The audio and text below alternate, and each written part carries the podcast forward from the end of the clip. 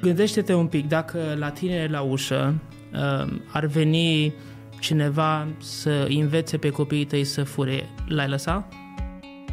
Cu siguranță nu. Niciun părinte nu ar lăsa pe un om care vine la ușă să-l învețe să fure, să uh, mintă, să, să facă lucruri uh, imorale.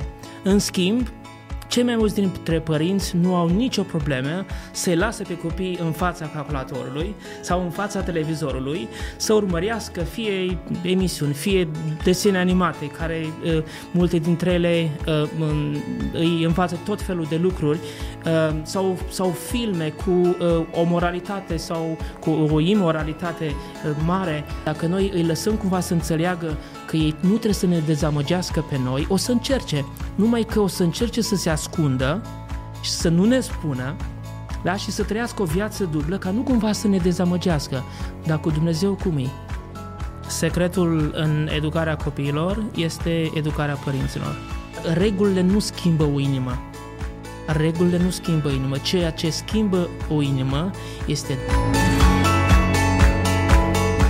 Vă salut dragilor și vă spun bun venit la un nou podcast din nou împreună aici pe Ecclesia Life. Bucuros să ne întâlnim și să discutăm un subiect care cu siguranță este de interes atât pentru părinți cât și pentru copii, pentru că vreau să discutăm despre cum să utilizăm tehnologia în folosul nostru și al copiilor noștri. Adevărul e că Până la urmă e ușor să dai un gadget, să pui un telefon sau o tabletă în mâna unui copil și mai apoi să fii liniștit. Însă, realitatea demonstrează că liniștea aceasta, care o primești în urma a ceea ce faci, costă prea mult. Uneori s-ar putea să coste chiar sufletul sau veșnicia acelui copil. De ce astăzi un subiect de importanță și vreau să discutăm subiectul acesta cu invitatul nostru de aici de la Ecclesia Live, care este domnul Iulian Mangalagiu. Uh, Iulian, bine ai venit uh, la Ecclesia Live!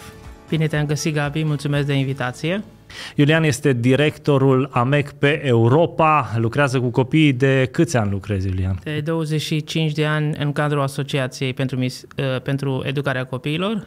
25 de ani și pe lângă că lucrează cu copii, este pasionat de tehnologie, tată și hai spune-ne mai multe despre tine înainte să... Da, eu sunt pasionat de tehnologie, dar mai mult de teologie. Cred că asta e ordinea corectă. Și teologie și tehnologie. Teologie și tehnologie, ambele, mulți ar spune că nu prea se îmbină, sunt uh, uh complet opuse și într-un fel uh, așa este, dar acestea sunt uh, două dintre pasiunile mele. Uh, Uh, așa cum ai spus, sunt uh, căsătorit, uh, am trei copii, Iasmina de 23 de ani, Eduard de 21, aproape 22 de ani și un băiat de 14 ani. Da, toți pasionați și ei de tehnologie, ca Să și orice adolescent din ziua de astăzi și tânăr din ziua de astăzi, dar ne dorim și rugăciunea noastră este ca ei să fie pasionați de Domnul, să-L iubească pe Domnul mai mult decât orice. Și ești director uh, pe Europa, AMEC, Asociația Misionară pentru Educarea Copiilor. Ce înseamnă da, asta? Este o misiune care se ocupă cu educarea și evangelizarea copiilor. Uh, AMEC uh, a fost înființată în anul 1937, apoi s-a extins în mai multe țări din lume, a ajuns în Europa și în România oficial din 1994. Pentru șapte ani am lucrat Uh, ca și director local în zona Iașului, în zona Moldovei, apoi pentru 12 ani am fost uh, director AMEC uh, România și de doi ani am fost asistentul directorului european și din mai anul trecut, din mai 2022, sunt directorul european. Este o lucrare uh, mare, avem 603 misionari în 44 wow. de țări din Europa.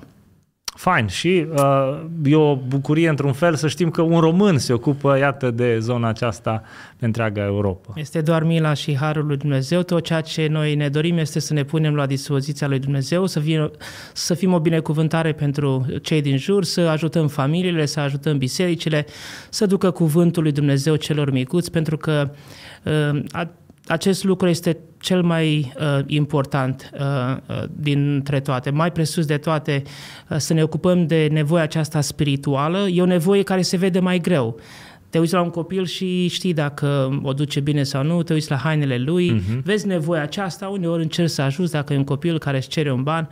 Uh, toate nevoile uh, acestea fizice se văd mai ușor, dar nevoia spirituală, deși este foarte mare, se vede mai greu. Și dorința noastră este uh, să vorbim credincioșilor, să, să vorbim bisericilor, să aibă ochii deschiși pentru nevoia aceasta care este cea mai importantă, nevoia spirituală a copilului. Vreau să discutăm deschis așa cu uh, împreună despre marea bătălie cu tehnologia până la urmă. N-ar trebui să fie o bătălie, dar iată că este. Uh, e dificil să faci misiune, să educi copii în era asta digitală, cum ți se pare? Ai prins, cred că, și varianta de dinainte și zona asta. Da, toți cei care s-au născut acum după 2000, să zicem, 2000 uh, și ceva s-au născut cu internetul, cu tehnologia. Uh, eu m-am născut într-o eră în care de câțiva ani abia intrase televiziunea, mulți ani, cred că am fost adolescent când uh, m-am uitat prima dată la un televizor, dar am crescut într-un fel și cu una și cu alta. Și da, e o lume diferită acum. Dacă ne, ne gândim la influențe asupra familiei și asupra copilului, ne uităm în scriptură uh, și vedem că uh, copiii erau educați de părinți și era responsabilitatea părinților. Ne uităm în Vechiul Testament și părinții evrei trebuiau să-și educe copilul, așadar copilul avea influență de la familie. După o perioadă a început să apară și sinagoga sau școlile pe lângă sinagogă și uh, cumva și sinagoga în, în, a început să ajute familia, așa, așadar a fost uh, familia și sinagoga. Apoi din sinagogă știm că primele universități și școli au ieșit din cadrul bisericii, uh-huh a apărut și influența cumva a școlii, a universităților și cei trei factori pentru multe secole la rând au influențat uh, un copil, familia, biserica și școala. Doar că ceea ce s-a întâmplat în ultimii uh, 50-60 de ani, de când a, uh, poate 70 de ani de când a apărut televiziunea și mai ales în ce se întâmplă de 10, 15, 20 de ani, este o altă mare influență asupra educației copilului. Pe lângă familie, pe lângă biserică, pe lângă școală, mai apare și influența aceasta mass media. Care a surcalasat, poate, în unele cazuri, uh, influența familiei. Bineînțeles. Vedeți, uh, biserica niciodată nu ar fi trebuit să ia și nu trebuie să ia locul familiei. Biserica trebuie doar să ajute familia în educarea copiilor. Ceea ce s-a întâmplat de multe ori, poate că părinții ce au făcut au zis, a, ne ajută biserica, noi putem să facem, nu știu, mai multe lucruri. Apoi școala a început să ajute biserica și familia și poate și familia și biserica a zis, a, dacă ne mai ajută și școala, înseamnă că noi trebuie să facem Stăm mai relaxați. puțin. Și a apărut și mass media uh, și educația aceasta sau influența aceasta asupra familiei și asupra copiilor și poate de multe ori uh, părinții zic că oh, acum este și mai ușor.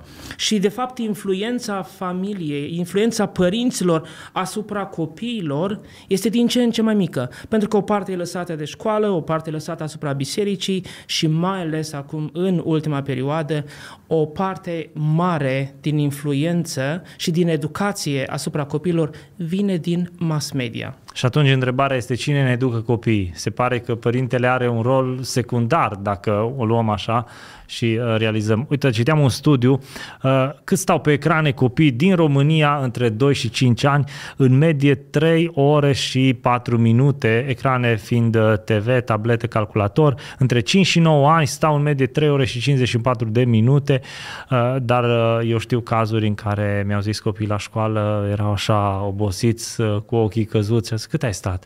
Păi 6 ore, 7 ore, cum ți se par cifrele astea? Sunt uh, cifre foarte mari și alarmante. Vezi, de multe ori când noi stăm pe un ecran, uh, dacă stăm 30 de minute, să zicem, și ne întreabă cineva cât am stat, noi zicem, nu știu, cred că 10 minute. Acum am intrat. Acum am intrat, pentru că atunci când stăm în lumea aceasta digitală, nici măcar nu realizăm.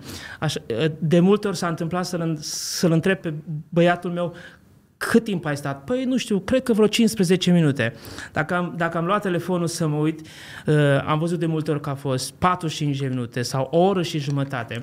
Cifrele acestea pe care uh, tu le spui sau pe care le auzi poate la școală și le auzim de la ceilalți că stau în jur de două sau trei ore, gândește un pic că de fapt realitatea este mult mai mare.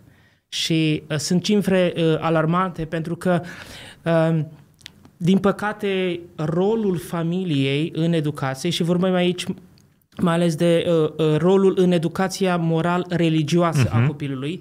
Uh, părinții au un rol din ce în ce mai mic. Pentru că o parte a fost lăsată la, la, la școală, merg câte patru ore cel puțin, șase ore, ori șapte ore, mai faci și pregătire Faci after și alte school, lucruri. că ai treabă, ei la șapte. O parte e lăsată pe școală, mai mergi și la biserică pentru diferite activități și gândește-te un pic, adaugă și toată influența aceasta pe care au în fiecare zi din partea Uh, mass mediei, deci cât timp mai rămâne de fapt?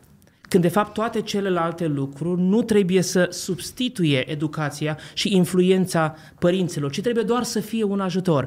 Doar că de multe ori părinții au lăsat uh, educația pe seama bisericii, a școlii și mai ales acum e și ușor și ieftin uh, și la îndemână și atractiv pe mâna mass mediei uh, și mass media și lumea aceasta digitală influențează foarte mult. Și trebuie să recunoaștem că este, nu este neapărat o influență pozitivă, pentru că, ok, poate, ca și părinți creștini zicem, da, le expun, îi spun eu la ce să se uite, dar cu siguranță și eu mă chinui să găsesc desenele ale animate, copiii mei sunt mici, nu ca și ai tăi, deja tu ai trecut de varianta A, mă chinui să găsesc desenele alea la, în care să am încredere. Adică te uiți la un episod și oricum la al cincilea episod apare ceva, trebuie să schimbi. Da? Eu nu sunt, eu nu vreau să vorbesc împotriva uh, mass media, împotriva YouTube-ului sau a unui telefon. Aici suntem și noi până la urmă.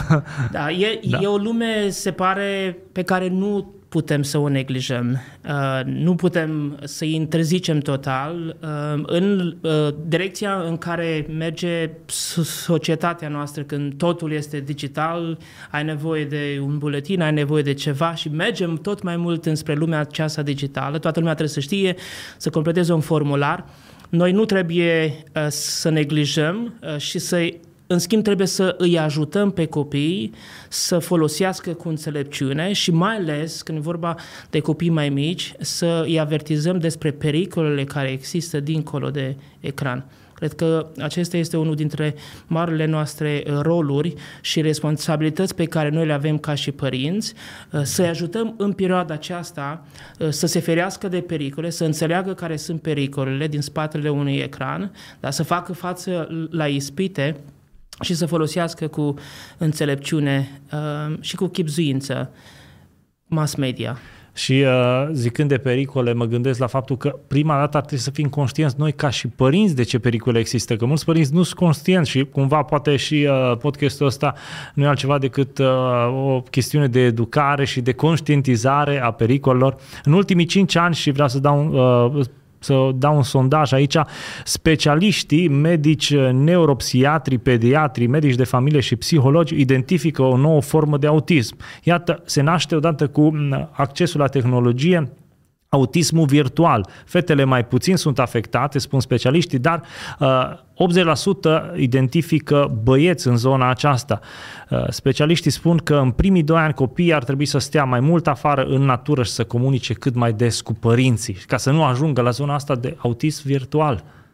Sunt uh, unii care chiar încurajează pentru o perioadă uh, uh, mult mai indelegantă uh, primii 5 ani sau alții spun de 7 ani în care un copil nu ar trebui să petreacă mai mult de câteva minute în fiecare zi uh, pe uh, un device, pe uh, un ecran. Uh, tocmai datorită influenței negative pe care uh, pot astfel de device-uri și mai ales lucrurile pe care ei le văd acolo să le aibă asupra creierului copilului. Și, într-adevăr, uh, creierul poate fi foarte uh, afectat. Creierul nostru uh, este un miracol, este o, o minune a lui Dumnezeu și el este foarte influențat de lumea aceasta digitală. Sunt mai multe studii care s-au făcut. De exemplu, atunci când uh, noi ne uităm la un ecran, când ne uităm la televizor, la o emisiune sau la YouTube, uh, undele din creierul nostru sau frecvența pe care merge creierul nostru sunt unde alfa. Creierul nostru funcționează în, în, în patru feluri sau pe patru frecvențe beta, Ehm, între 14 și 30 de herți. Acolo suntem foarte concentrați, creierul nostru uh, analizează date și suntem foarte atenți, luăm decizii înțelepte, poate corecte, an- analizăm bine. Apoi sunt uh, uh, undele um, uh, alfa, când uh, creierul nostru este într-o, într-o stare de uh, relaxare, între 7 și 13 Hz, este într-o stare de relaxare, de visare, uh-huh. apoi sunt uh, undele uh, teta și delta, uh, cea premergătoare somnului sau somnul, între, cred că, 4 și 5 Hz. Dacă ești mai jos, deja e posibil să fii în altă lume. Dar în starea, uh, atunci, atunci când ne uităm la televizor, indiferent cine se uită și indiferent de emisiune, indiferent de emisiune, creierul nostru funcționează pe frecvențe uh, de unde uh, alfa, adică într-o stare de relaxare, de, de uh, stare de relaxare, de visare și creierul nostru este foarte uh, sensibil și primește orice informație fără să îl analizeze. Un alt lucru interesant și studiile uh, arată uh, uh, că partea uh, stângă um, a creierului nostru care se ocupă cu analizarea datelor din punct de vedere critic. De exemplu, dacă tu mă întrebi, uh, Iulian, poți ca să uh, vii mâine să mă vizitezi acasă? Eu stau și mă gândesc, ok, mâine este luni, eu trebuie să merg acasă, am programul ăsta, am ședințele astea, nu pot.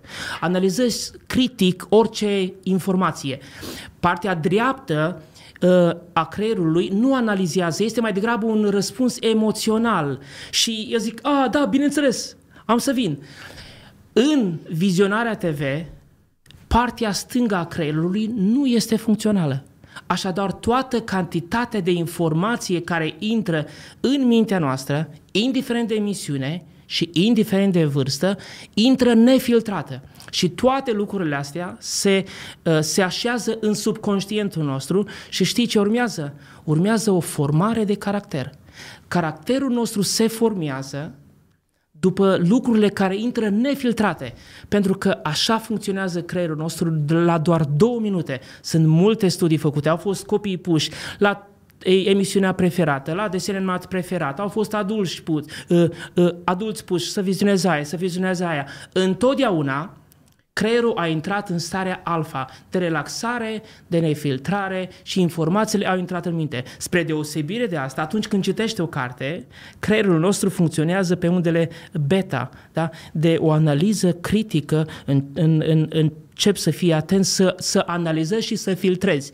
Dar nu se întâmplă atunci când noi uităm la TV. De aici un pericol foarte mare, uh, foarte mare asupra uh, uh, copiilor noștri, pentru că multă, cea mai multă cantitate de informații care intră în mintea noastră este nefiltrată. Mulți adolescenți uh, spun, păi mă îmbrac și gândesc și fac exact cum am auzit melodia respectivă. Mulți criminali au spus că, uh, aproape 25% dintre criminali au spus că au încercat să facă exact cum au văzut într-un film.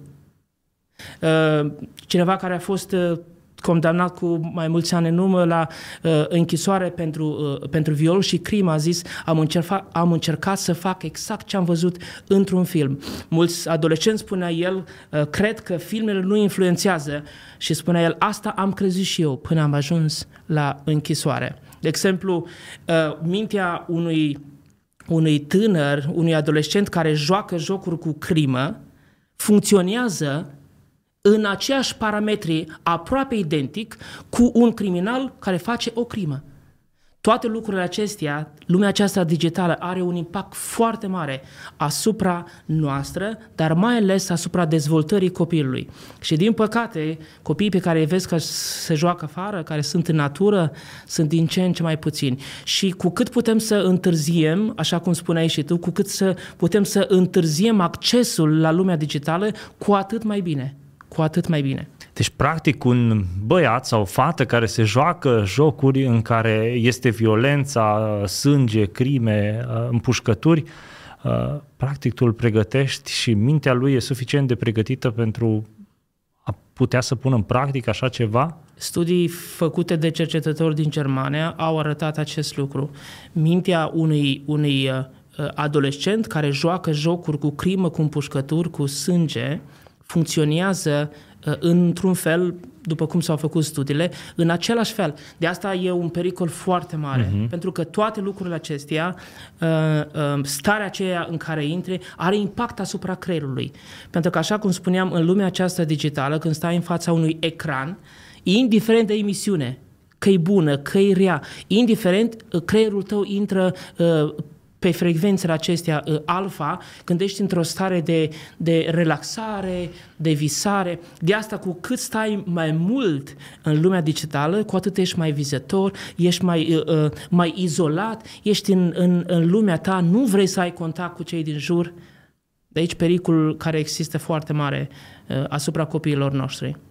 Da, și după aia îți dai seama că nu știi de unde să iei, nu știi ca și părinte cum să te apropii de ei, că dacă calculezi cât timp petrece un copil, ok, când îți mici probabil mai mult la desene animate, după ce cresc încep să intre la jocuri, apoi la filme și așa mai departe. Dar într-un fel sau altul uh, există multe pericole. Ce alte pericole crezi că uh, pe lângă afectarea aceasta a creierului, uh, a neuronilor și a procesului de gândire, ce alte pericole crezi că mai sunt și la care ar trebui noi ca și părinți să, să fim atenți? Păi gândește-te un pic, dacă la tine la ușă ar veni cineva să învețe pe copiii tăi să fure, l-ai lăsat? Cu siguranță nu. Niciun părinte nu ar lăsa pe un om care vine la ușă să-l învețe să fure, să uh, mintă, să, să facă lucruri uh, imorale.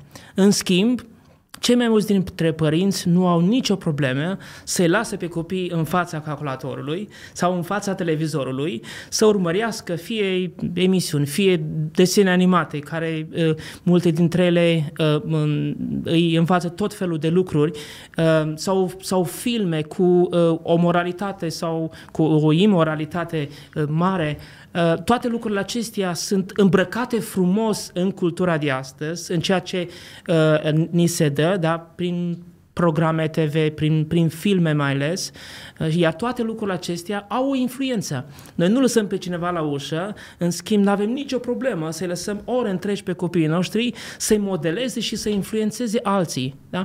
Și toate lucrurile acestea uh, le influențează caracterul. De asta uh, ajung poate uh, să, să, să, să se ascundă de noi, uh, să înșele, uh, să facă lucruri poate care ne este greu să ne imaginăm că ar putea să le facă un copil, păi l-am învățat, l-am luat la biserică, am mers la grupa de copii, l-am trimis în tabere și cum să gândească el, cum să facă el lucrurile acestea. Ajung părinții uneori la poate copii de 10, 12 sau 15 ani și uh, se crucesc de, de lucrurile pe care le descoperă, nu-și imaginează vreodată. Păi dacă ești sub influența asta o zi, două, trei, o săptămână, una în toate lucrurile acestea, nu au cum să nu te afecteze. Și atunci cum ar trebui să ne poziționăm noi ca și părinți? Că vezi aici sunt două extreme. Sunt părinții care îți iau de toate la ziua ta, ciudat că le pui tu în mână, îi activezi tu internetul, înveți tu să facă tot, uh, sau părinți care uh, spun nu, nu, nu, cu siguranță și uh, când scapă, că știm, și tu știi anumite cazuri, copii care atunci când au scăpat de sub autoritatea părinților, scăpați au fost. Am fost odată la o familie în vizită cu mulți ani în urmă, într-un oraș din România, n-am să-l menționez, și uh, părinții ne spuneau așa cu bucurie sau nu știu dacă cu mândrie că uh, copiilor nu se uită niciodată la televizor și de fapt nici nu măcar nu au televizor în casă. Uh, am petrecut o săptămână acolo uh, și am văzut uh, copiii că stăteau foarte mult, dar nu la televizor, pentru că nu aveau televizor, în schimb aveau un monitor și petreceau foarte mult uh, uh, timp. Eu nu sunt uh, uh, adeptul unei extreme, nici uh-huh. 100% uh, libertate, uh, nici uh, uh, să-i interzici cu totalitate accesul la digital. Cred că echilibru uh, este foarte bun și în acest domeniu, ca și în multe alte domenii. Uh, cred că cel mai important lucru care trebuie să, pe care trebuie să-l înțeleagă un părinte uh, este să fie conștient de pericol. Mhm. Dacă noi, ca părinți, înțelegem pericolul care este în spatele unui ecran, în spatele unui film, în spatele unui desen animate, atunci ne poziționăm altfel. Problema este că de multe ori noi vedem un telefon, un device, ca o, o modă nu știu, de divertisment, da? să îi dăm ceva să-și mai piardă timpul, dar nu este. Pentru că desenele animate, uh, pentru că emisiunile TV, pentru că filmele, pentru că melodiile au mesaj și multe dintre ele sunt construite cu un scop. Iar multe din acestea au o gândire anticreștină, anti-valori, anti-valori uh, uh, bune și anti-Dumnezeu. Multe dintre ele uh, promovează senzualitatea, uh, uh, imoralitatea, uh, dorința de a avea bani și putere și uh, influență, indiferent de ce faci. Uh, multe dintre filme te descurajează să mergi la muncă. Vezi ce viață au unii, nici nu merg la muncă, nici nu fac aia. Uh, uh, în multe dintre telenovele, în multe dintre filme, viața uh, imorală, să trăiești cu cineva sau să te căsătorești, nici nu se pune problema în cele mai multe filme. Păi divorțurile și viața imorală a crescut vertiginos procentul celor care au trăit o viață imorală, care uh, uh, au făcut divorț, după ce au apărut filmele, prin anii uh, 60-70, uh, numărul violilor, uh, numărul uh, bărbaților care s-au despărțit de soție, pentru că au văzut că se poate și altfel. Astea sunt promovate. Aproape că nu există film, nu? Uh, în ziua de astăzi nu există uh, uh film fără imoralitate. Pentru că ace- iar acestea, toate lucrurile acestea sunt produse cu un scop Uh, nu doar să ne amuzeze pe noi, să ne ia ceva bani că plătim un abonament.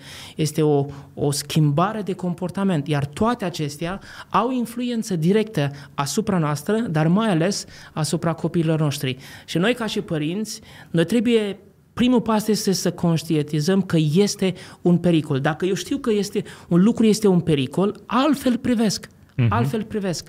Cum crezi că trebuie să analizăm conținuturile? Ok, suntem pe zona de mijloc, uh, nu uh, le interzicem complet Apropo, cred că ar fi aproape imposibil uh, și școala are de multe, multe conexii cu internet, cu tot ce înseamnă. Acum trăim în 2023. Uh, dar cum să verificăm conținuturile în așa fel încât uh, să ne asigurăm noi, dacă stai să te uiți la toate desenele animate înainte să se uite copilul tău, nu mai ai timp să faci mâncare. Dar poate că două lucruri aici ar fi de menționat la care mă gândesc acum. Unul este să, să stai de vorbă cu ei.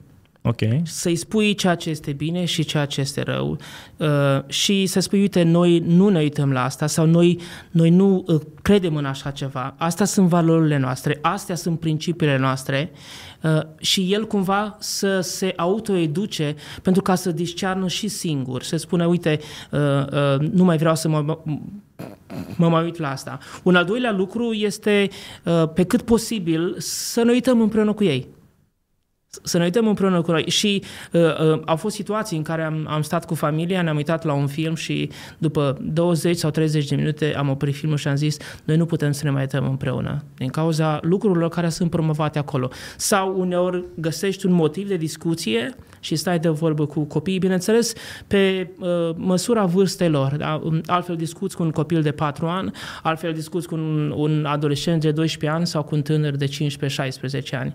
Dar această uh, aceste lucruri, să vorbești cu el, să-i spui care sunt principiile, uh, sunt foarte importante pentru că el va avea și momente când tu nu ești acolo. Uh-huh. Da? Fie că va merge într-o tabără, fie că va merge o săptămână cu verișorii, fie că va merge la un vecin.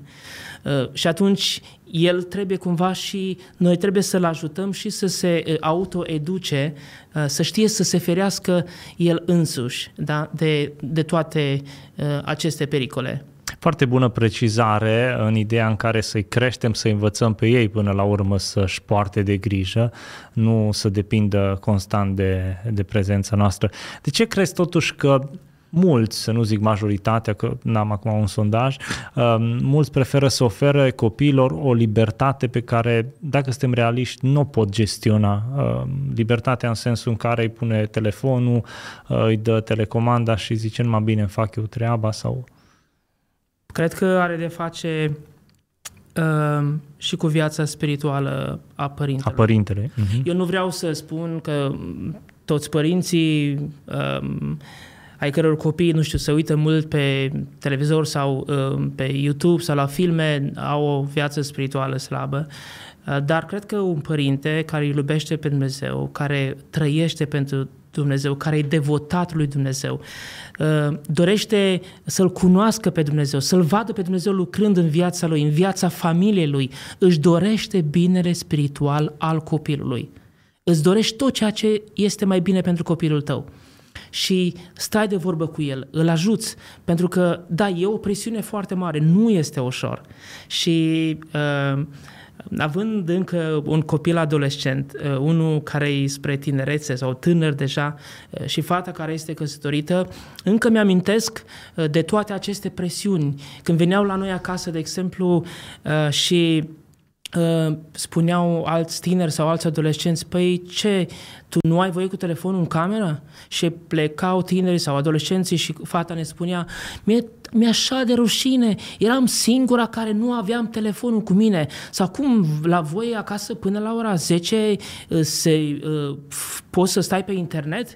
Păi la noi avem o așa mare libertate și e o presiune pe care ei o, ei o au. Păi uite că uh, ăla are abonament la Netflix pe telefon, se poate uita oricând. Sau ăla are. E o presiune pe care uh, ei o simt mai ales de la o anumită vârstă. De la vârstă Cum ai de... reușit să te impui în fața copilului tău adolescent? Iată, ai doi care au depășit și unul care e acum. Um, nu... Sunt convins că mulți vor să știe asta, pentru că poate au făcut bine, poate nu până acum și zice, bă, uite, mi-ați făcut puțin lumină, ajutați-mă acum. Acum, Gabi, uh, eu am făcut și multe greșeli și poate încă mai fac. Arată un părinte care nu a făcut.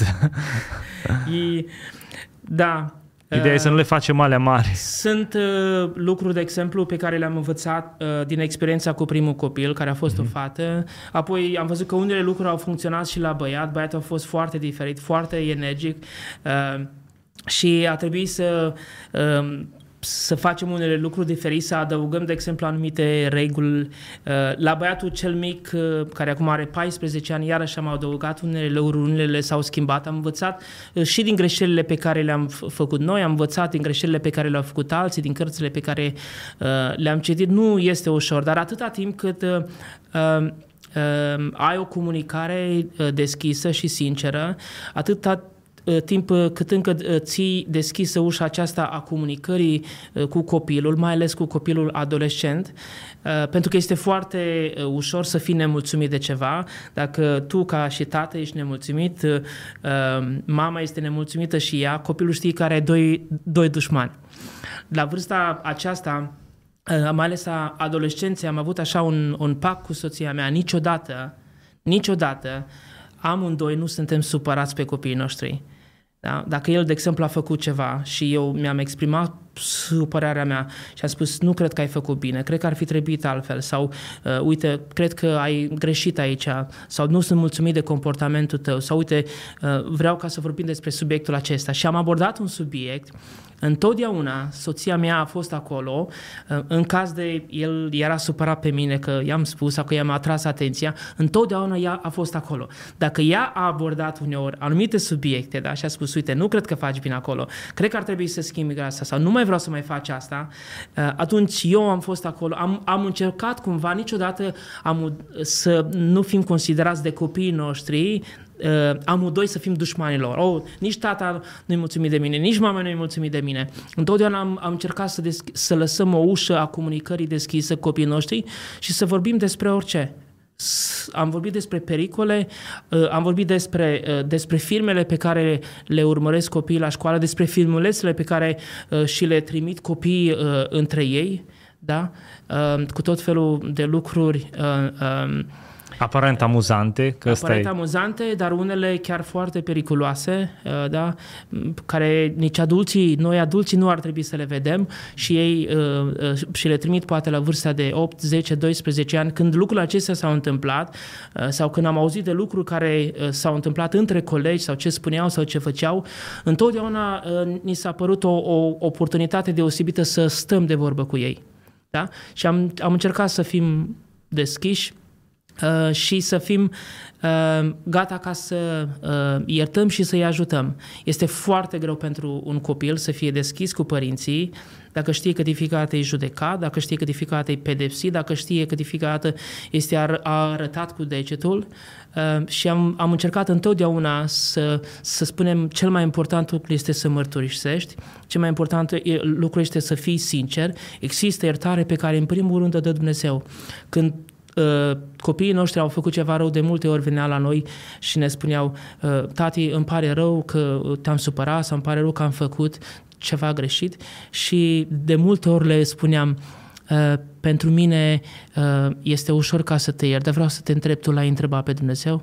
Ți-ai cerut iertare de la El? Că în primul rând păcatul lor în primul rând, păcatul lor este împotriva lui Dumnezeu.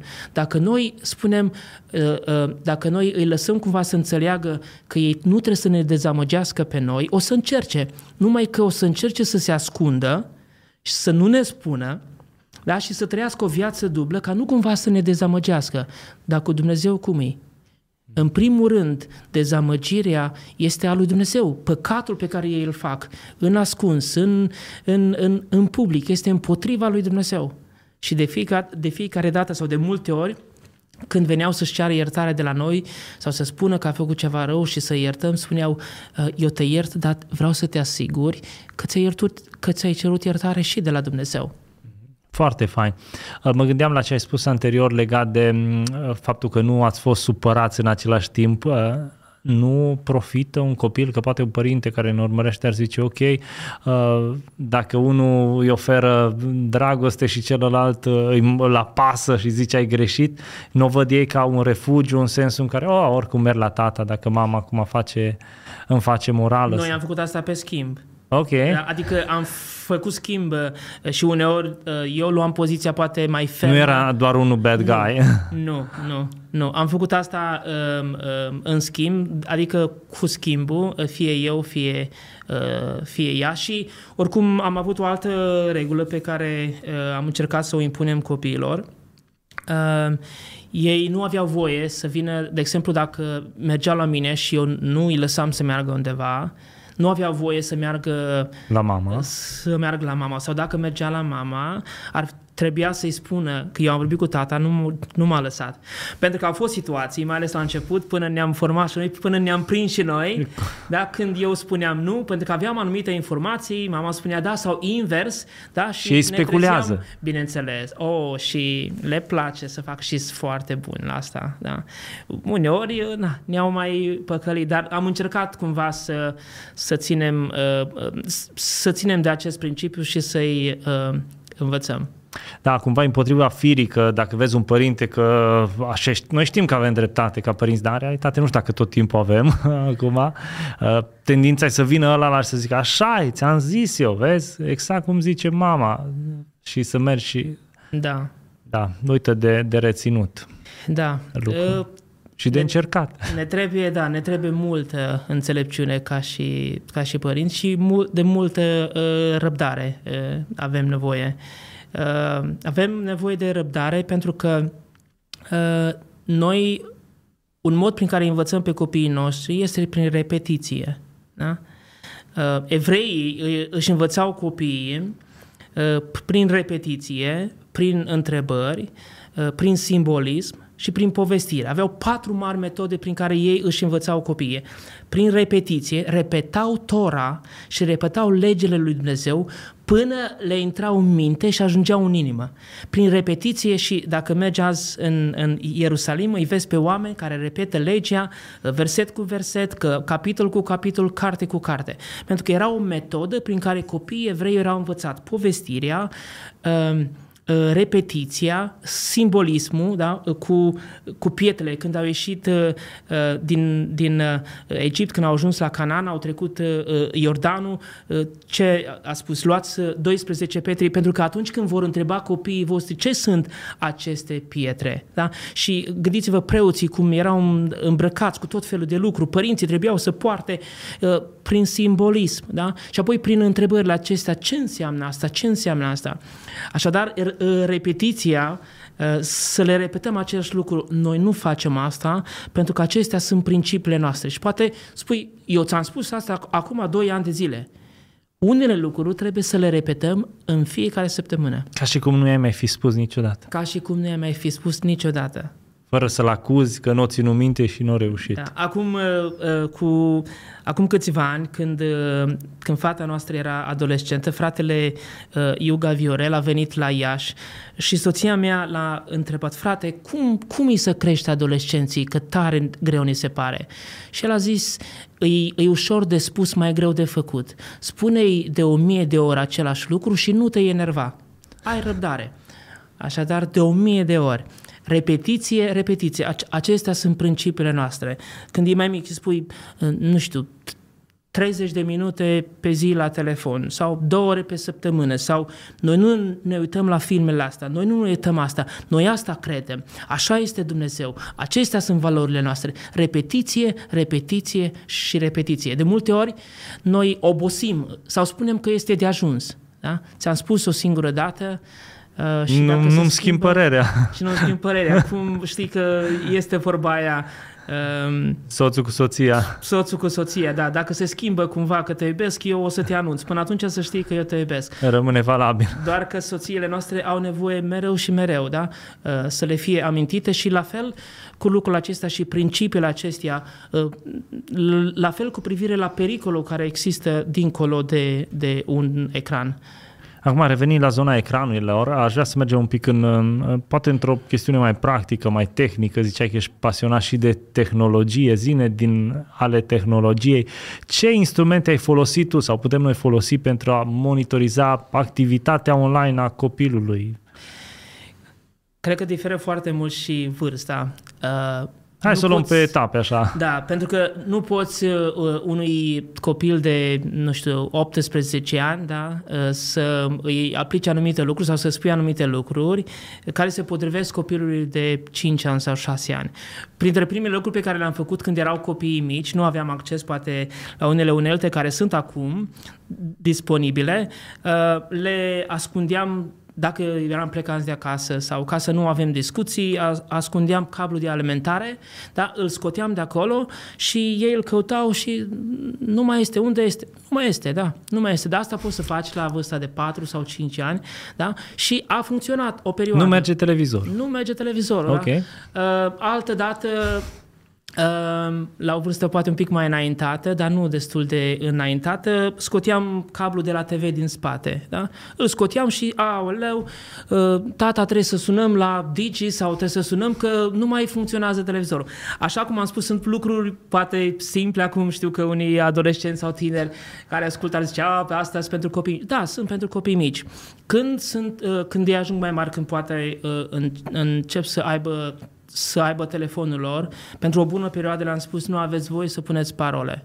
Tata și mama au acces uh, la, la tot ceea ce faceți voi pe telefon. Da? Um, după o perioadă au fost alte lucruri pe care le-am avut. Um, am, am avut anumite aplicații pe care le-am instalat uh, și aveau un acces limitat, adică două ore pe zi. Da? Sau aceste două ore, două ore se pot împărți, de exemplu, 30 de minute pe jocuri sau, uh, nu știu, poate la social media încă 30 de minute, uh, ca să știe ei că ai o limită. Și puteai să discuți cu ei, nu știu, uite, cât crezi tu? Eu cred că jumătate de oră. Păi nu, eu cred că patru ore. Hai să negociem deci și hai făceați să facem. de comun acord toată treaba asta. Un, da, uh, dar asta cred că a funcționat nu? la vârsta de 10, 11, 11, 12 ani până în 13-14 ani. Da? Uh, cumva să stabilim împreună și să zicem, uite, acestea sunt limite. Cât vrei să te joci? Păi, uite, vreau să mă joc 30 de minute. Bun. Anumite jocuri pe care el avea voie să le joace. Cât vrei să stai pe social media? Uite, 30 de minute. Adică un total de două ore și apoi telefonul se bloca. nu mai putea să mai. Da? Ca să fie deblocat, trebuia avea acces doar la telefon, la mesaje pentru urgențe, da? Și uh, acestea sunt lucruri pe care puteai uh, și le-am făcut cu ei. Un alt lucru Astea este... sunt aplicații din uh, App Store sau da, din da, Google da, Store, da. da.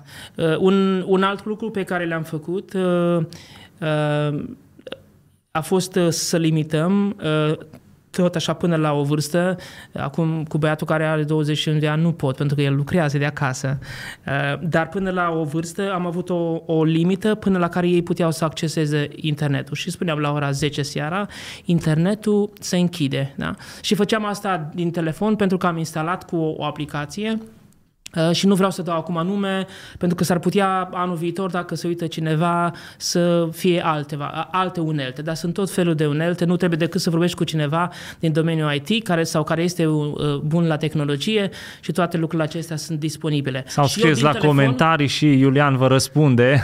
Și eu eram, de exemplu, în camera mea, în telefon apăsam un singur buton, internetul pleca, adică dispărea din, din toată casa, nu mai aveau acces. Un alt lucru pe care poți să-l faci, dacă ți instalezi, de exemplu, cu o aplicație, uh, tu vezi toate device-urile care se conectează, da? Și zici, ăsta este device, ok, IP-ul, ăsta este telefon Eric, telefon Edi, telefon Yasmina TV, laptop, aia, pac, pac. Și, de exemplu, dacă, poți, dacă vrei să spui uh, când ești plecat de acasă, nu merge televizorul pe YouTube, poți să zici atunci ă, ăsta este blocat și spui care sunt device-urile care sunt blocate.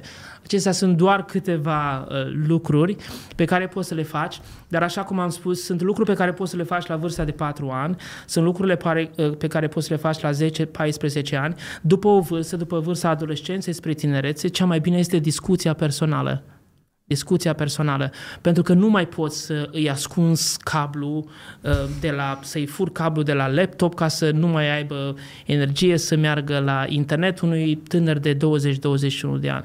Până la urmă, poate și l-a cumpărat el. Uh, da, da, poate și l-a cumpărat el, poate nu, dar cel mai bine Uh, cel mai bine merge discuția personală, pentru că uh, un lucru pe care noi trebuie să-l înțelegem, scopul nostru principal ca și părinți, Uh, nu este un copil, nu știu, să nu stia um, Uh, nu vrem să avem un copil care este plin de reguli. N-ai voie să faci asta, n-ai voie să faci asta, n-ai voie să faci asta și el atunci face, uh, pentru că s-ar putea să nu-i spunem tot ce nu are voie să facă. Da? Și noi, noi vrem să fie o, o schimbare din inimă. Noi vrem ca el să nu se mai joace jocul ăla sau nu vrem să mai facă aia sau să nu se mai uite la lucrurile alea sau la filmele alea pentru că pornește din inima lui. Scopul principal a nostru ca și părinți este uh, să aibă o inimă transformată. Acum, zilele trecute am vorbit cu băiatul meu, uh, cel mare de 21 de ani, despre anumite lucruri și am zis, mă interesează foarte mult viața ta spirituală. Pentru că vorbeam de un, de un anumit domeniu din viață în care am spus, cred că sunt lucruri la care ar trebui să mai lucrez. Dar nu m-am, uh, nu m-am focusat să-i spui, nu cred că e bine, ai, ai nu faci bine, ai nu faci bine, ai nu faci bine. Și am zis, vreau să-L întrebi pe Dumnezeu, când stai de vorbă următoarea dată cu El, aș vrea să-L întreb pe Dumnezeu în domeniul acesta dacă e mulțumit sau dacă sunt lucruri pe care trebuie să le schimbi. Pentru că de la o vârstă uh, uh, el trebuie să conștientizeze singur și nu doar să se ferească de noi. Noi vrem ca ei să nu se uite uh, la pornografie sau uh, uh, să nu se joace jocuri periculoase sau altceva, nu doar când sunt cu noi sau de față cu noi și când sunt singuri că au voie să le facă. Noi vrem să o facă dintr-o conștiință, dintr-o frică de Dumnezeu, iar această schimbare, uh, uh, regulile pot ajuta, dar regulile nu schimbă o inimă. Regulile nu schimbă inimă. Ceea ce schimbă o inimă este doar Duhul lui Dumnezeu. Este lucrarea lui Dumnezeu. Asta poate este un lucru pe care uh, l-am învățat mai târziu ca și părinți și a fost un șoc pentru mine. Am încercat să-mi învăț copiii, să fac, să-i, să-i duc în tabere, să le spun lecții biblice, să mă rog cu ei, să fac aia, să pun tot felul de reguli, tot felul de garduri și mi-am dat seama că eu nu pot să schimb inima. Nu pot să schimb inima unui copil. Inima unui copil este doar lucrarea lui Dumnezeu. Și asta e dorința noastră. Încercăm să ajutăm cu reguli și mai ales când sunt mici să le punem gardul, să-i protejăm, să stea, să stea într-un fel de protecție. Dar pe măsură ce ei cresc și noi încercăm să îndepărtăm anumite garduri, da? să le dăm mai multă libertate într-un fel, ne dorim ca toate lucrurile acestea pe care ei le fac sau nu le fac să pornească din inima lor. Acesta este scopul nostru principal. Când vorbim de lumea digitală și de influența asupra copiilor, ne dorim ca lucrurile pe care ei le fac în lumea digitală sau nu le fac acolo să pornească dintr-o convingere și vorbesc aici mai ales de cei care uh, sunt la pragul adolescenței și la pragul tinereții.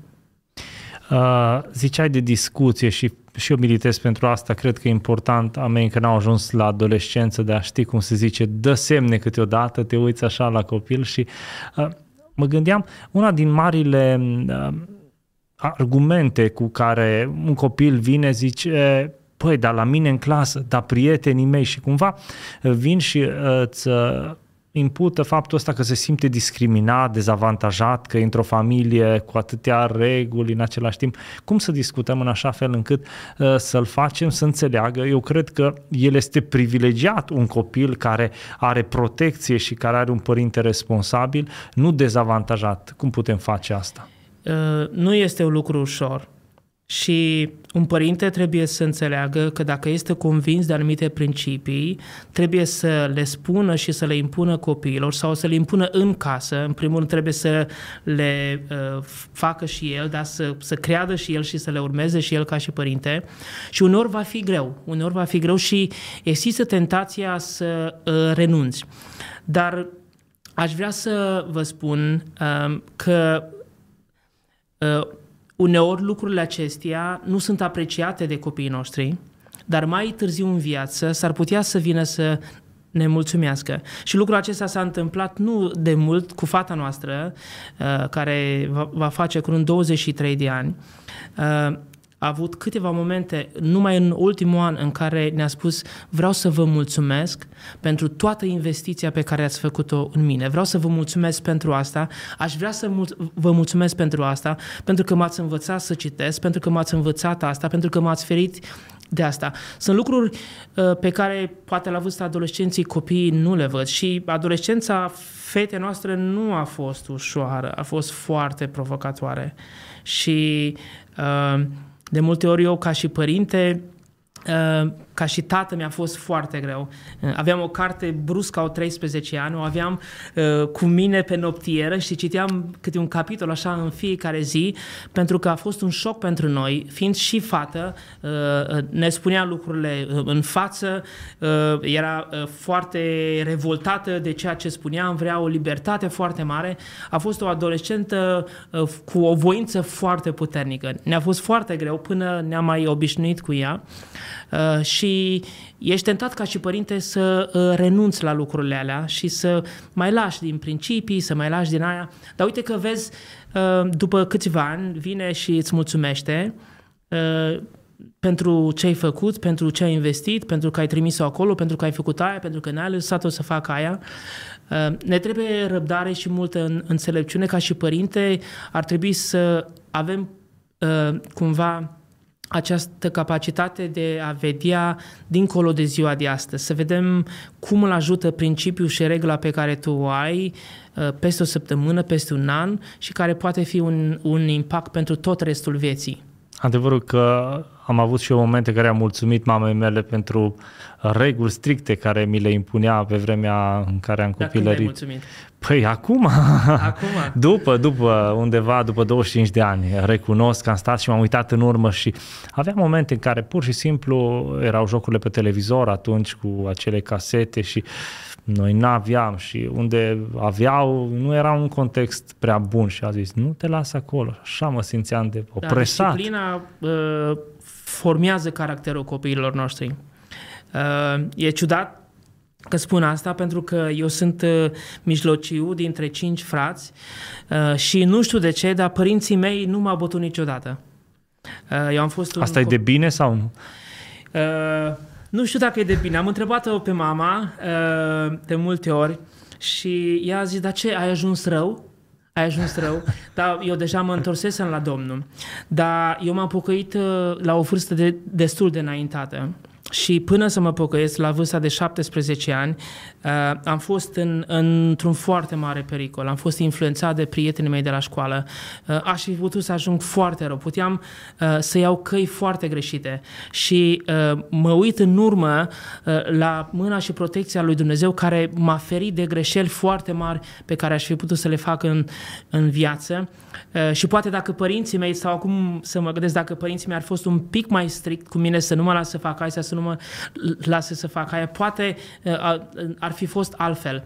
Uh, bineînțeles, și nu pot să schimb trecutul și nu îmi acuz părinții mei, îi, îi iubesc foarte mult, și apreciez efortul pe care ei l-au făcut, uh, dar cred că noi avem ca și părinți o responsabilitate, uh, pentru că toate aceste uh, garduri pe care le punem de protecție au de-a face cu formarea caracterului lor încă de mic. Dacă el, dacă niciodată nu interzicem un, unui copil de-a nostru ceva, ajunge la vârsta de 10 ani, pe cum adică 10 ani nu mi-ai spus să fac ceva? Asta este reproșul pe care Dumnezeu îl face lui Eli. Da? Ai ajuns să-i cinstești Ă, pe copiii tăi mai mult decât pe mine. Au ajuns să facă lucruri nelegiuite în casa lui Dumnezeu. Păi cum se spune copil de, nu știu, poate aveau 20, 30, 40 de ani. Dacă 40 de ani nu l-ai disciplinat pe copilul tău că nu are voie să facă aia în casa lui Dumnezeu, te trezești tu acum la 40 de ani să-i spui, păi nu mai luați din carnea jerfită lui Dumnezeu acolo la templu. Ă, educația se începe de la un an, de la doi, de la trei și toate lucrurile astea ă, formează caracterul copiilor noștri. Da, până la urmă e o progresie și zicea cineva despre copii că ei copiii sunt uh, sufletul părinților în văzul tuturor până la urmă. Da. Că vrei, nu vrei, uh, felul în care ei se comportă în societate reprezintă ce ești tu. Da, există... Există și vorba aceea sau proverbul românesc așchia nu sare departe uh, de trunchi. Uh, în multe cazuri este doar un proverb. Un proverb, să știți că uh, nu este uh, un adevăr general valabil sau un, un adevăr care e valabil în orice situație. Un proverb este un proverb. Se întâmplă, de exemplu, și învață pe copil calea pe care trebuie să meargă și va, când va îmbătrâni nu, va, nu se va abate de la ea. Acest verset din Proverbe 22 cu 6 nu este o promisiune. Este un proverb. Păi ce este un proverb?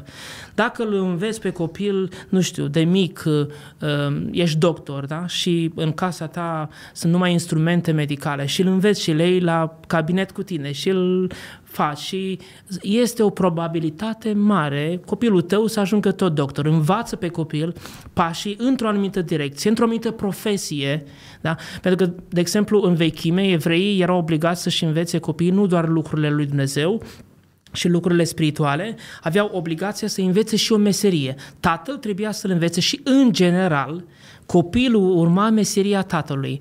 Învață pe copil să fie templar, ia cu tine în atelier și există o probabilitate mare, că proverbul e proverb.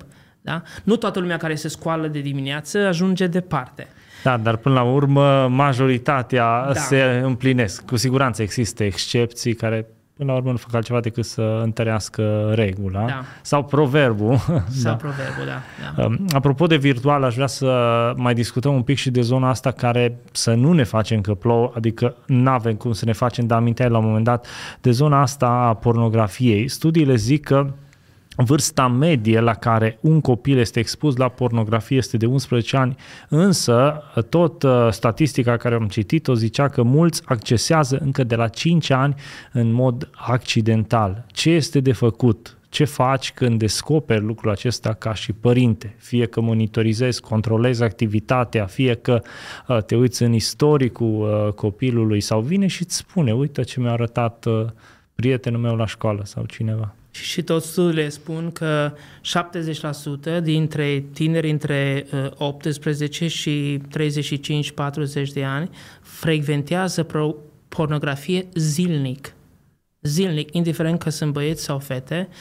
Uh, și da, este o statistică și cea alarmantă. la copii foarte alarmantă uh, și care ar trebui să ne dea de gândit. Uh, așa cum uh, uh spuneam și mai înainte, uh, Problema noastră uneori ca și părinți este că, da, asta e vorba de copii de la școală, nu e vorba, de nu mei. cred că e vorba de copii și de multe ori uh, pastorii când merg în tabere de tinere sau când stai de vorbă uh, cu alți tineri din biserică și încep să se deschidă când lucrează Dumnezeu în, în viața lor și îți spun lucrurile cu care se confrunt, uh, cu care se confruntă, rămâi fără cuvinte. Pentru că pericolul acesta este, da, și pentru copiii care cresc într-o familie creștină, cresc poate într-o biserică, merg la un grup de tineret, sunt pericole, sunt ispite care vin și asupra lor și cred că părinții trebuie să înțeleagă că da, se poate întâmpla și copilului meu. Este un pericol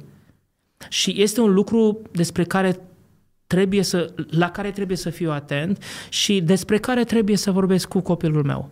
Da? Nu este uh, uh, greu să ai acces, de exemplu, la telefonul unui copil, nu știu, poate că i-ai cumpărat telefon la vârsta de șase ani, nu le ia la școală, îl ține acasă, dar poate că începe să le ia la școală, poate ți-e frică și ție ca părinte. Uh, sunt de multe ori intenții bune pentru care uneori părinții uh, le cumpără un telefon la copii. Nu vreau să spun o vârstă la care ar trebui sau nu, dar poate că vrei să dai de el, poate vrei să-i trimiți un mesaj, sau poate el vrea să te întrebe ceva, vrei cumva să fii conectat, să știi tot uh, timpul unde este copilul tău. Poate că vine singur de la școală și ai vrea, de exemplu, să știi.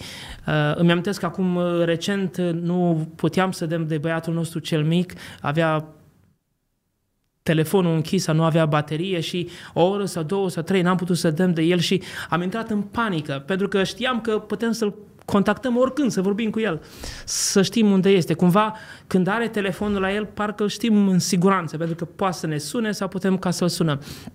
Dar um, um, și, așa cum spuneam, sunt uneori motive bune, dar la o anumită vârstă noi trebuie să avem acces la telefonul copiilor. Este greu poate să-i ceri unui tânăr de 21 de ani în fiecare zi vreau să mă uit la telefonul tău, dar nu este greu la un copil de 9 ani sau 10 ani sau 11 ani. Să spui, uite, asta sunt regulile, vrei telefon? Și mai ales dacă e început, dacă e prima dată, le zice, ok, sunt de acord cu toate regulile tale. A, fără parolă, fără parolă.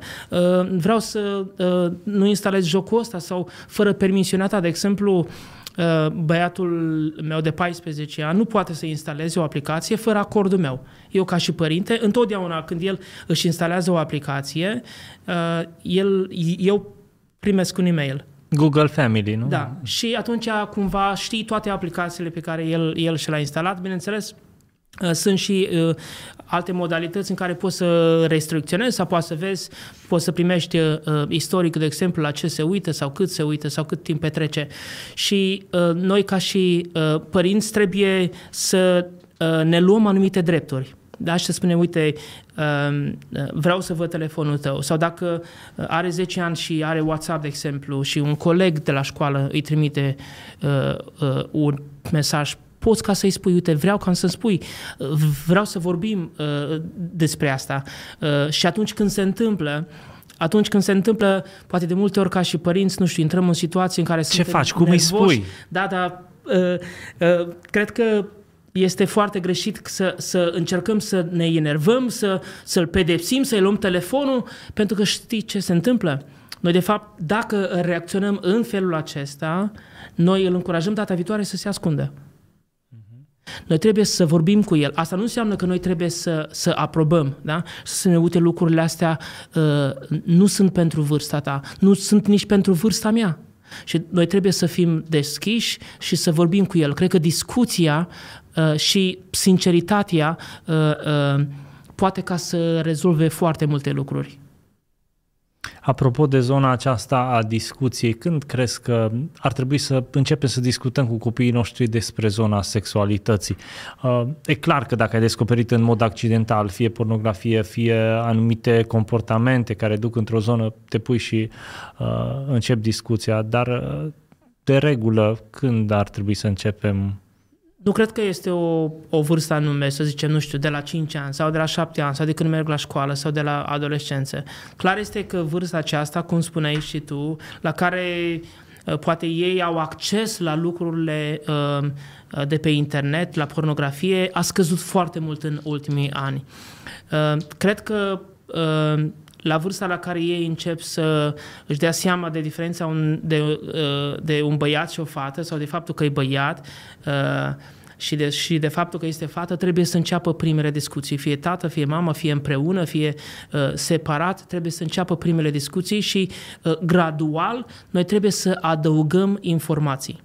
Pentru că dacă noi nu adăugăm informații, atunci informațiile acestea, golurile acestea, vin de la colegi, vin de la uh, influencer, da, de pe uh, YouTube, de la articole, de la reviste și mai ales uh, pe, ce, pe măsură ce crește influența uh, colegilor de la școală. Da? Și spun, păi uite că știu eu ce fac uh, adulții, păi uite ce așa, dacă vrei să-ți arăt eu, dacă vrei să Și atunci, în loc noi să stăm de vorbă cu ei și oricum nu este un domeniu ușor. Este un domeniu uh, uh, de care mulți părinți se feresc, da? să stea de vorbă uh, cu ei despre lucrurile acestea. Dar dacă noi, cred că trebuie să fim conștienți că dacă noi nu o facem, oricum cineva o face. Cum să educăm părinții? Ce cărți le-ai recomandat celor care ne urmăresc? Că zice, bine, bine, vreau să spun, dar uh, nu știu cum, ai ceva... Cred că este uh, o carte foarte bună în domeniu, uh, scrisă de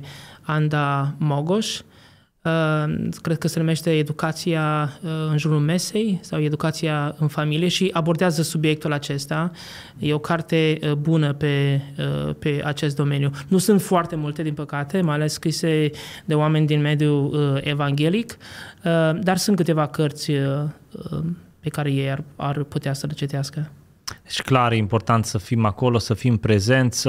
Dacă ar fi să sumarizăm discuția noastră despre copii, părinți, provocările în era asta digitală, um, care ar fi soluția pentru a crește copii sănătoși din punct de vedere spiritual, iată, într-o eră în care suntem bombardați uh, din punct de vedere digital? Eu cred că secretul în educarea copiilor este educarea părinților. Educarea educarea copiilor are de-a face foarte mult cu educarea părinților. Noi, părinții, trebuie să fim oameni al lui Dumnezeu. Noi, părinții, trebuie să-L iubim pe Dumnezeu. Noi, părinții, trebuie să uh, trăim, să iubim Cuvântul lui Dumnezeu, să-L trăim în viața noastră. Uh, și, uh, bineînțeles, copiii Uh, vor urma de multe ori modelul nostru. Influența noastră asupra copiilor este mult mai mare prin trăirea noastră decât prin vorbele noastre. Este un proverb uh, care spune nu pot să uh, nu pot să aud din cauza a ceea ce văd. Adică nu pot să aud cuvintele tale pentru că văd la tine o viață diferită. Uh, copiii noștri trebuie să, să vadă la noi viață trăită cu Dumnezeu, o viață frumoasă, un exemplu frumos. Și chiar și în domeniul acesta al uh, digitalului sau al erei în care uh, trăim, trebuie să fim și noi cumpătați, trebuie să fim înțelepți, este foarte greu să spunem unui, unui copil, tu n-ai voie să petreci mai mult de două ore sau o oră pe zi când tu stai trei ore.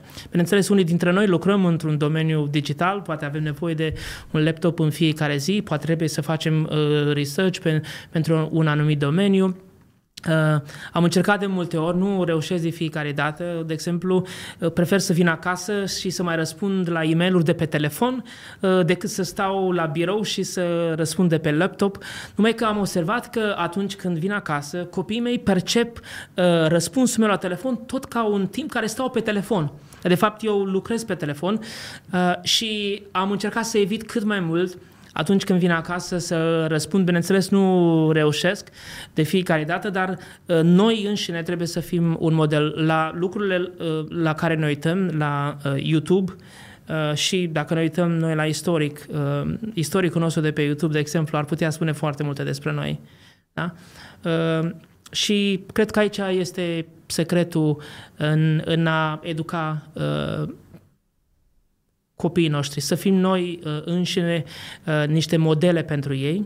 Și apoi cred că un alt lucru foarte important, mai ales în, în lumea aceasta, este uh, timpul dedicat. Uh, timpul este cea mai mare valo- uh, cea mai mare resursă pe care noi o avem, pentru că noi nu putem să facem mai mult timp. Noi putem să facem mai mult bani, dar mai mult timp noi nu putem. Așadar, când acorzi cuiva un, un timp, o, o oră sau 30 de minute, este un dar foarte prețios pe care poți să-l faci. Dacă îi dai cineva cuiva 1000 de lei, ai putea să zici, ok, nu e problemă, că eu mai lucrez 5 minute, mai fac 1000 sau... Dar când aloci cuiva 30 de minute sau 60 de minute, este un dar foarte mare. Cel mai prețios dar pe care putem să-l facem noi copiilor noștri, pe lângă viața noastră, care să fie un exemplu pentru ei, este timpul nostru. Pentru că noi nu putem să facem mai mult timp. Iată ce fain să înveți să te duci, să-ți dedici timpul până la urmă pentru copiii tăi. Adevărul este că ne trezim părinți, fiecare dintre noi și uh, după uh, o perioadă, cel puțin așa s-a întâmplat în cazul nostru, ne-am dat seama că faptul că ai copii nu te face neapărat părinte în uh, în măsura în care ar trebui să fie. Adică nu știi uneori, zici, păi, de unde să iau, de unde să apuc. Și educația e extrem, extrem de importantă. Este o școală, școală de părinte. Ar trebui să înființăm una. da. da. E o școală în care poate de multe ori ne, ne autoformăm, ne autoeducăm uh, și cred că cel mai important lucru pentru noi este să înțelegem că, uh, deși sunt vremuri grele, dificile, deși influența aceasta um, a școlii, um, a mass media este foarte mare asupra copiilor noștri, nu este imposibil.